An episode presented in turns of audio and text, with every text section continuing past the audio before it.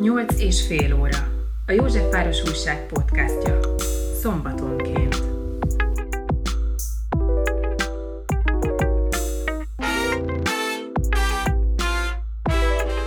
Bányai Géza vagyok.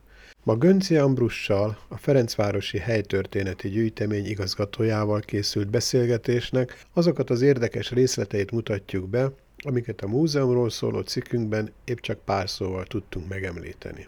A Ferencvárosi Múzeumot mindössze pár ember működteti. Az igazgató sem az irodájában üldögél, hanem a látogatóknak személyesen mutatja meg a múzeumot és válaszol a kérdéseikre, mint ahogy ezt velem is tette.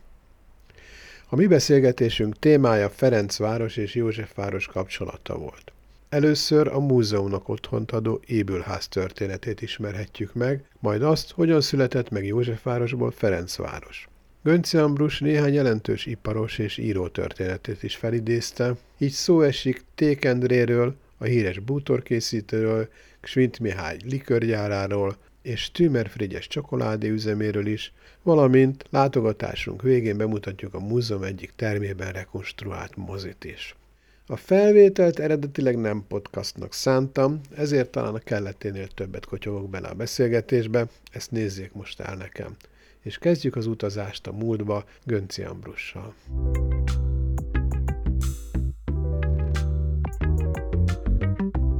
Maga a hely az nem a mi érdemünk, hanem Ibn Miklósé, aki 1874-ben tervezte ezt a házat, és egy évvel később ezzel is készült. Uh-huh műemléképület egyébként, uh-huh. mint ahogy minden Ibl által tervezett, uh, még létező. Végül is mi is egy ilyenbe dolgozunk, a Puskin és a Bódi sarkán. Ide... A nyolcadik kerület tele van Igen. által tervezett épületekkel. Az egykori képviselőház, ugye, ami most a, a olasz intézet, Igen. az épülete a Brodi Sándor utcában, meg hát a Mágnás negyed, vagy a Palota negyedben rengeteg olyan épület van, amit ő tervezett. Ez annak idején a Károlyi grófok bérpalotája volt, ami, ami a, a, attól volt bérpalota, hogy Károly Tibor, az itt lakott a családjával. Aha. Az édesapja gróf Károly György, a reformkor kiemelkedő alakja, Széchenyi uh-huh. egy legjobb barátja, hosszú kort ért meg, és 1874-ben a, az egyik fiának, tehát Tibornak a részére ezt a házat megrendelte Ibültől, és attól bérpalotta, hogy van egy grófi szárny, abba vagyunk mi, uh-huh. ebből a díszudvarral, és van a Rádai utcai front az ottani A gróf ezt a több emeletet használta?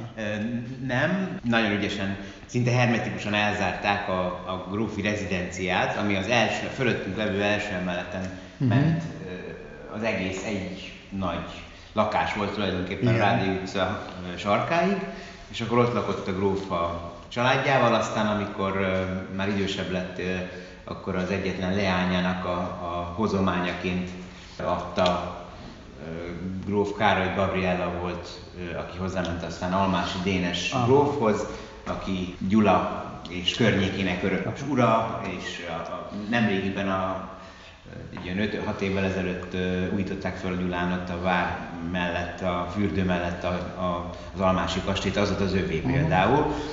Hát ők általában télen laktak itt, itt a fölöttünk levő szinten. Ugye ez egy két emeletes ház, de a második emelet az már a bérlakások emelete volt, de innen nem lehetett, nem lehetett eljutni a bérlakásokba, csak uh-huh. a Rádi utca felől. És a két traktust egy folyosó kötötte össze, amin hát a, a lakók nem uh-huh. közlekedhettek, csak a személyzet. Ja. Ez egy három udvaros ház. Uh-huh. Egyszerre egy-kettő-három lovaskocsi tudott uh-huh. megállni, vagy parkírozni, Igen. és a hátsó udvarban tudták a lovakat, a lovakat ellátni. El. És aztán, amikor Aha. már az automobil időszak, akkor meg, akkor már... meg már garázsként Aha. funkcionált, és a sofőr lakás is abban a Milyen? harmadik szányban volt. Na mindegy, ez Jó, pedig okay. a konyha volt, ahol mi vagyunk ja, eredetileg, ez Aha. innen szolgálták ki a fölöttünk levő emeleten lakó grófi családot, és nagyon érdekes módon ilyen mhm. ételittel szállították fel a, a meleg ételt.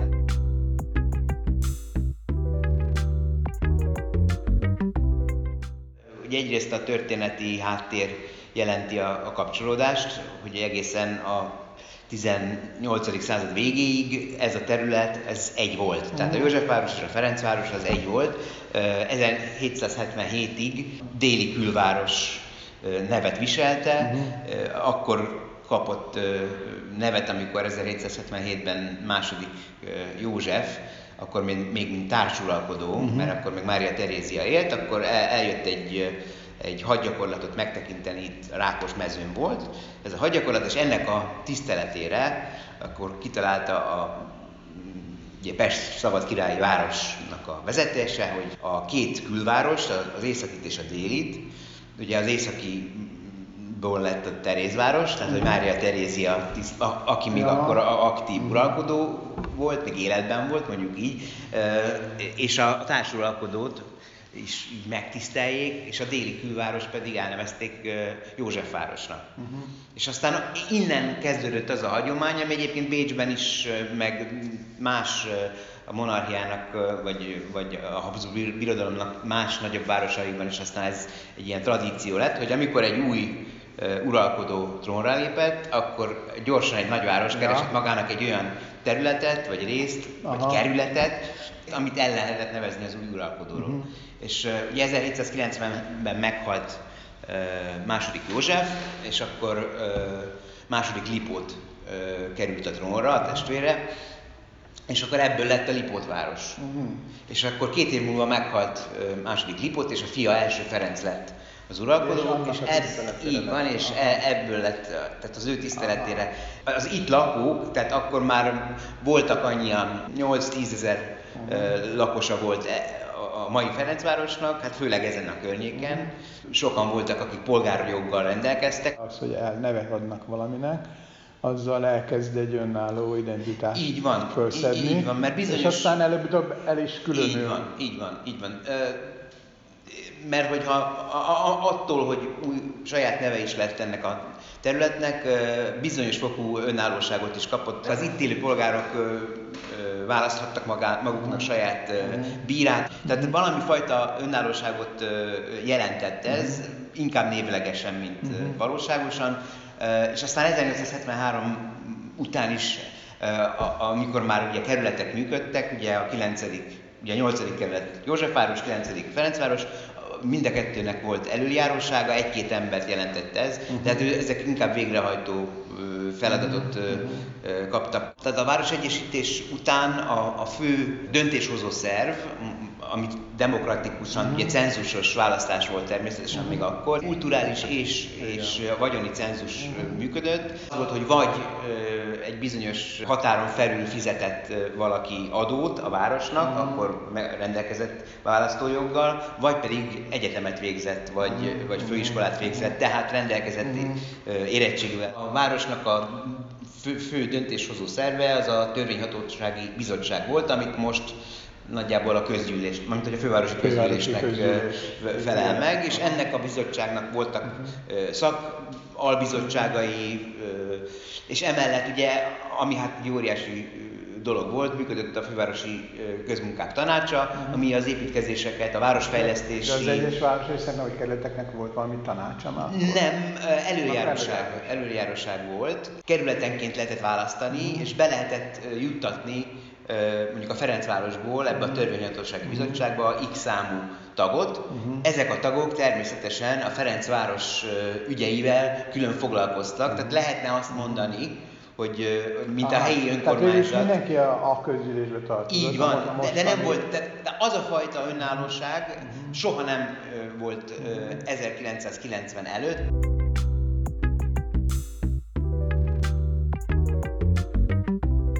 Órákig lehet sorolni azoknak a polgároknak a nevét, vállal, mondjuk így, vállalkozók, uh-huh. iparosok, uh-huh. vendéglősök, uh-huh. gyárosok, akik egyszerre rendelkeztek gyárral a, a Józsefvárosban és a Ferencvárosban, uh-huh. vagy, vagy a Józsefvárosban kezdték a, a pályafutásokat, uh-huh. és aztán a, ugye a területi adottság miatt a Ferencváros az nagyobb alapterületű és szabadabb területek voltak délfele az 1870-es, 80-as években, tehát amikor valami új helyet keresett, mert már kinőtte azt a helyet, akkor természetes módon a, a Józsefvárosból a Ferencvárosba költözött át. Ték Endre például ugye, aki a magyar műbútor asztalosságnak a, az egyik legnagyobb alakja. Róla utcát is elneveztek. A Leonardo és az Üllői sarkán az az, az, az ő lakóépülete Aha. volt, és a következő sarokig, tehát a uh-huh. Nagy Templom utcáig terjedt az a hatalmas uh-huh. nagy gyár és lakóépület Aha. együttes, ahol az ő gyára működött, hát ugye ő zongora készítéssel is foglalkozott, és hát ugye az országháztól kezdve, nem tudom, az összes főúri nagy pesti és vidéki kastélynak a, a, a berendezései az ő gyárában készültek. Az ő neve fogalom volt, és közben a Ferencvárosban az Ülői útnak a másik oldalán a Tűzoltó utcában volt az ő fa, fa lerakata, Igen. és a gyár vezetés, tehát ugye ő volt a, a tulajdonos, és a, a, a mellette működő szintén asztalos brigádnak a jó része, az a Ferencvárosban Aha. lakott és például. Azt tudni lehet, hogy melyik, melyik részen volt az? Persze, hát lehet pontosan tudni, hogy az ő fa De lerakata... Már a, persze, persze. Az ő fa lerakata a, az örökimádás templom mögötti ö, ö, ö, részen volt.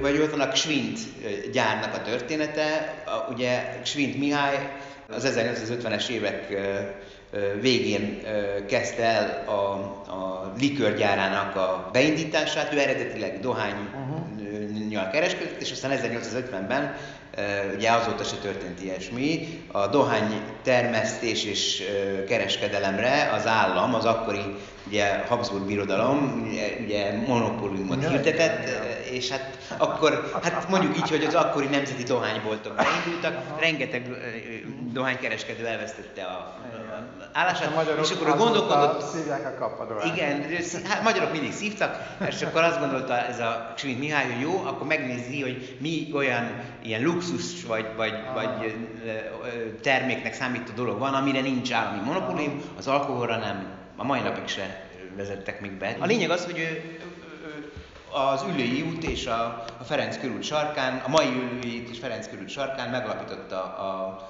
az országos hírű gyárát, uh-huh. ami egészen az 1900-as évek elejéig működött. Ugye a mai Corvin házak helyén, a mai Corvin mozi helyén működött uh-huh. ez a hatalmas nagy gyár, uh-huh. és aztán a, ez a bizonyos fővárosi közmunkák tanácsa, amely a város fejlesztésért és különösen a Nagykörút meg az András út kialakításáért felelt, az ö, szabályozta azt a kérdést is, hogy a nagykörútra néző homlokzattal nem állhat gyárépület, tehát el kell bontani. Uh-huh. És akkor el kellett bontania, és 1906-ban ezt az egész dolgot áttelepítette a 9 Nem ő, hanem az unokája, Schmidt uh-huh. Ernő, aki a Ferencvárosi Torna Klubnak a második Aha.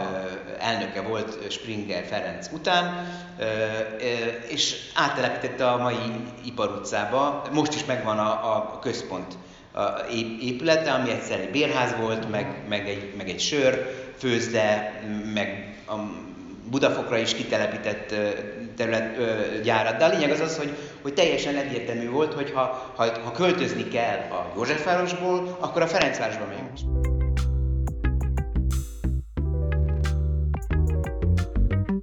Például a Stümmer csokoládégyár története is ez. Ugye a Szent Király utcában működött, akkor ősz utcának hívták, most is megvan egyébként ez az épület, és ahogy Stümmer Frigyesnek a vállalkozása egyre nőtt és nőtt, és e, hát ő egy német származású ugye, migráns volt, bevándorló, e, és hozta magával a, a, a, a nagyüzemű e, vagy nagyüzemű csokoládégyártás tudását. Ő volt először Magyarországon, aki, aki ezt ö, ö, kitalálta, hogy a saját termékét, ö, saját maga által felkért iparművészek által megtervezett csomagolásban, saját boltokban mm.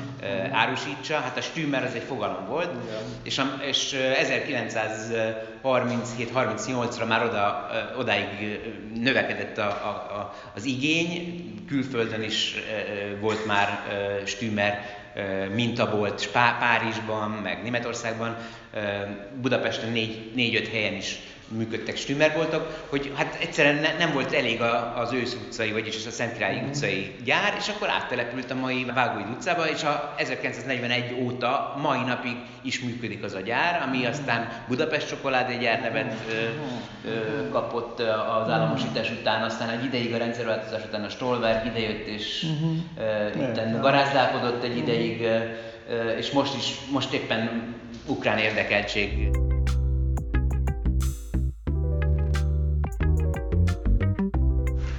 Ez az új ember, Igen. Brauk Ferencnek hívták, az ő, ő egy eredetileg egy mészáros mester volt, és aztán alapított egy Budapest szerte ismert hentesárugyárat. Ő egyébként a 8. kerületben in- indult, Aha, a, egy a Rákóczi téren nyitott először ö, hentesboltot, aztán az akkori Konti utcában, ö, Krúdi írt is róla egyébként, Aha. nagyon érdekes figura volt, Komáromi születésű volt, és első unokatestvére volt Lehán Ferencnek. Az ő nagypapájukról mintázta egyébként, ö, aki jetjelentő mester volt a Jókai Móra, aki szintén ugye Komáromi, ö, az egyik alakját az aranyembernek. Egy ilyen self-made man, volt, aki, aki a semmiből alapított egy majdnem országos hírű ö, hentes árugyárat, gyógysonkája volt, és a Mester utca 29-31 alatt működött ez a gyár, ebből már semmi sem maradt, csak a, az eredeti 1903-ban megnyitott hentes volt, E- e- itt lehet látni egy képet róla. Ö, A központi vásárcsarnokban volt például saját ö, standja, a, a Rákóczi téri csarnokban volt saját standja, de, volt a Rákóczi téren külön boltja is. Tehát tulajdonképpen a két kerület jelentette az ő bázisát.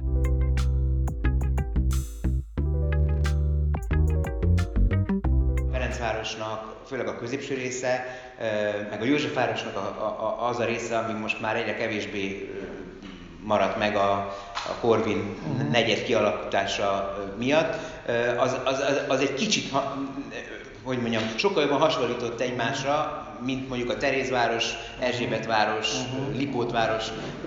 Tehát, hogy itt a, Ez ezek a, egy hasonló népesség, hasonló, igen, hasonló, módon így van, hasonló kulturális uh-huh.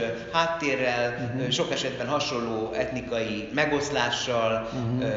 tehát itt azért a német ajkú lakosság uh-huh. aránya az 1880-as, 90-es évekig sokkal nagyobb volt, mint uh-huh. máshol, tehát a Ferencvárosban és a Józsefvárosban. A Ferencvárosi lakosság 11-12%-a vallotta magának zsidót, vallotta magát zsidónak. A nagy gyárosok, tehát a Cvak ö, ö, likörgyár, ugye Cvak József még egy ö, hithű zsidó, ö, vallásos zsidó ember volt, az ő ö, fiai már kikeresztelkedtek, az unokái, tehát katolizáltak, ö, de a Herz szalámi gyár ö, tulajdonosai, Herz Ármin és a fiai, a vendéglősök, akiknek a, egy jelentős része zsidó származású volt, köztük volt olyan, aki aztán magyarosított, vagy kikeresztelkedett, volt, aki, aki élete végig büszke volt arra, hogy milyen tradícióval rendelkezik. Hébel Mihálynak hívták, a Hébel kávéház a Ferenc körút 25 szám alatt működött, aztán áttette a Múzeum körútra a székhelyét, 8. kerület. De, de ezt ugyan el lehet mondani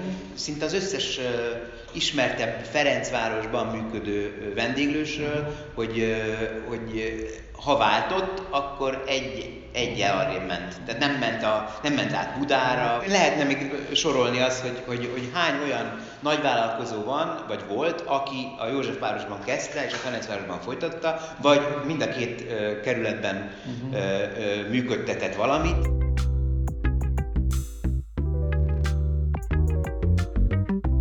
Irodalom történet és helytörténet kapcsolódása szintén összeköti a két kerületet nagyon erősen. Van olyan még, mint a Pál fiúk, ami ennyire ilyen eklatás példa? Hát ö, műben nincsen. Ez a mű az egyetlen, aminek az összes helyszíne a két kerületben Igen. játszódik. Azt hiszem, hogy a egy, egy, egy bazár van megemlítve az ötödik, tehát a belváros, de, de nem mennek oda, csak valamelyik fiú beszél arról, tehát, hogy, hogy ebben a bazárban lehet nem venni. Nem, nem, nem. De olyan viszont számos van, olyan példa, hogy Krúdi, vagy, vagy Kosztolányi, folyamatosan sorolni a neveket, akik belakták ezt a két uh-huh. kerületet, Hát különösképpen két oka, az én, én felfogásom szerint, hogy, hogy ugye a, a lakbér az sokkal alacsonyabb volt itt ezen a, ebben a két kerületben, mint mondjuk a, a belvárosi részekben. Vagy Molnár Ferencnek a mhm. példája is ezt igazolja, aki amikor megszületett az édesapja, az a 8.-9. kerületi sebész volt, és a munkásbetegségé egyletnek volt az orvosa, és a 8.-9. kerületi járó képtelen betegeket látogatta és gyógyította. Ugye laktak a József utcában, aztán átköltöztek a Kinizsi utcában, a Kinizsi utca ülői út sarki épületben, most is megvan az az épület, és aztán elkészült a, a, az úgynevezett Neumann ház, ami most is megvan, ugye ott van Molnár Ferencnek az emléktáblája, majdnem a, a a, a sarkon, majdnem az ülői Ferenc körül, igen, vagy nagykörű sarkán, de hát a Józsefvárosban, és hát tulajdonképpen például a, a huga, a Molnár Erzsébet, az a haláláig ott lakott abban a házban. Például a Molnár imádott, mint ahogy mindenki, kávéházakba járni, New York kávéház írta ugyan oldalanként a Pál utcai fiúkat, de amikor éppen olyan kedve volt, akkor a Lilium utcába ment el, a Ferencváros Lilium utcába, ott működött egy Lilium nevű ö, vendéglő, eredetileg fogadó, és amikor megírta a Lilium című ugye, darabját, ami tulajdonképpen világhíressé tette, ne, nem a Pál utcai, az, az, az később lett. Ugye a főszereplőnek a beceneve, a Lilium, mhm. az ennek a vendéglőnek a, a, a befolyása volt például. De lehet folyamatosan sorolni a Csolnoki testvérek például, Csolnoki László, Csolnoki Viktor, ugye az ő bátyjuk volt a híres földrajztudós. Aki szintén föl, a valahol a Baros utca. Így van, így van, igen. így van. Ők laktak a Rádi utca 54-ben is, a Krúdival kicsit bealkoholozott állapotban sétálgattak a Rádi utca és a környékén, a Bakástéren, és, és nagyon sok olyan novella, vagy akár regény is, hát Krúdinál sok regény van, amelyben a Józsefváros uh-huh. teljesen a, topografikusan beazonosítható helyekkel szerepel, és a Ferencváros is. És, és mondom, lehetne ezt még sorolni, tehát az irodalom is abszolút összeköti a, a két kerületet.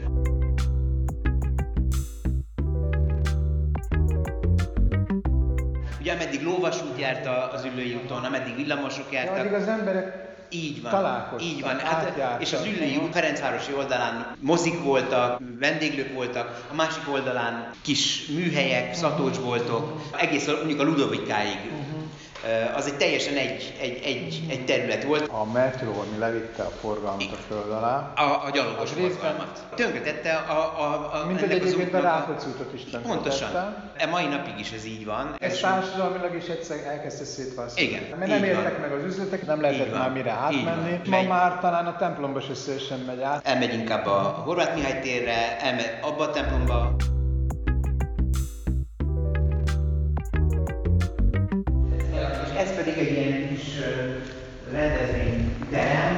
Hát ez önmagában is ilyen helytörténeti érdekesség. Ez, ez valamelyik muzikol? Mert így van, Pest Buda, az volt a neve, 1973-ban nyílt a József Attila lakótelepen, aztán 90-ben be is zárt. Ez egy 400 férőhelyes mozi volt, és abból 30 széket el tudtunk. Hát így szét volt már minden darabjaira szedve. Itt, itt rendszeresen vannak előadások? És akkor itt előadásokat tartunk, meg filmeket vetítünk. Most épp olyan is volt, hogy a Free SFE rendező szakos hallgatóinak volt hetente itt órája. Aha.